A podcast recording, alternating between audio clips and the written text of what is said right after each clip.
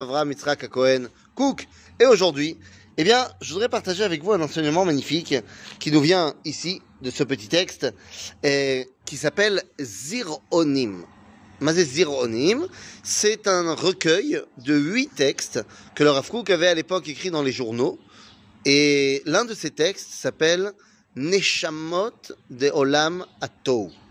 Bon, alors, sans rentrer dans tous les détails kabbalistiques, faut savoir qu'il y a un monde qui s'appelle le monde de la réparation et un monde qui s'appelle le monde du balagan. Ouais. De quoi on parle? Le Rafou va nous expliquer la chose suivante. Il y a des âmes qui, naturellement, sont, j'ai envie de dire, sympas, à part, c'est sympa de les avoir avec nous, puisque ce sont des âmes qui participent à la construction tranquille du monde. On leur dit ce qu'il faut faire, ils le font, ils sont contents. Mais il y a des âmes qui appartiennent à une autre catégorie.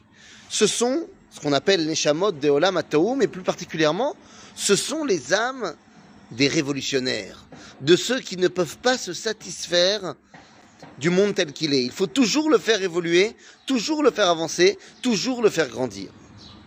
Nous dit le Rafkouk, les hommes qui ont, les hommes avec un grand H évidemment, les personnes qui ont ces âmes-là de Olam sont des âmes beaucoup plus grandes que celles du monde de la correction.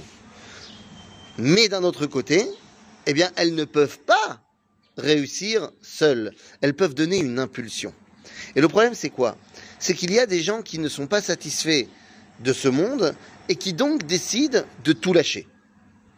De tout lâcher. Et dit quoi? Le monde n'est pas parfait Le monde a encore des choses à, se construire et ça ne marche pas comme je pense qu'il faudrait que ça marche, alors je jette tout.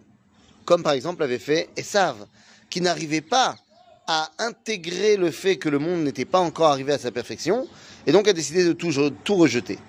Nous dit le qu'il y a des gens qui, à cause de leur euh, tendance à toujours vouloir en rajouter et à ne jamais voir le monde dans sa perfection, eh bien, tombent dans un désespoir, disent ça sera jamais bien, et donc finalement finissent par tout abandonner.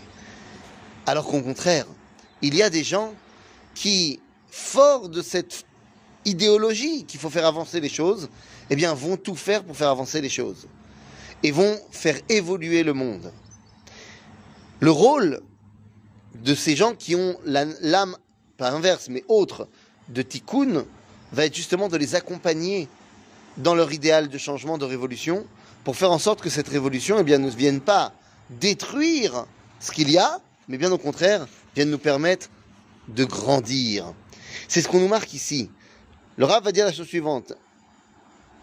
Neshamot de Tohu gvoot mi de Tikkun. Elles sont plus grandes, les âmes du Tohu par rapport aux âmes de la réparation. Gedolot em meod, mevakshot em elles demandent beaucoup au monde dans lequel elles sont. Et des fois, eh bien, euh, leurs outils, si vous voulez, leur, leur capacité de faire face, eh bien, n'arrivent pas à contenir tout cela. Alors nous dit le Rafouk, alors qu'est-ce qu'on fait? Eh bien, ce sont les Neshamot qui sont les plus dominantes, Bedor Ageoula.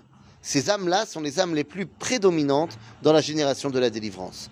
Nous dira le Talmud dans le traité de Sota Beikvot Meshicha Chutzpah Yazge. À l'heure messianique, la Chutzpah va jouer des heures supplémentaires. Eh bien, ce sont ces fameuses Neshamot de Théou. Ce sont ces âmes-là qui disent on, va rejeter tout ce qu'il y avait avant et maintenant, yallah, on y va.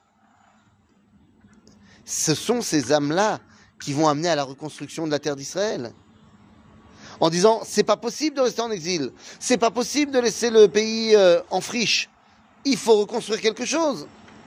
Dit le Rav très bien, ça marche, c'est ce qu'il faut, mais pour que ça puisse sortir véritablement comme il faut, eh bien elles vont avoir besoin de ces Neshamot de Tikkun pour les épauler, pour faire en sorte que, eh bien, la façon dont on décide de faire avancer les choses n'est pas seulement une destruction, mais au contraire est une reconstruction.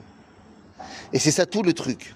Tout le truc est de savoir que nous ne sommes pas là pour simplement détruire, mais à des reconstruire. C'est-à-dire renforcer les, les bases pour nous permettre de monter encore plus haut. En d'autres termes, les âmes révolutionnaires et les âmes constructrices ont besoin de travailler ensemble. À bientôt les amis.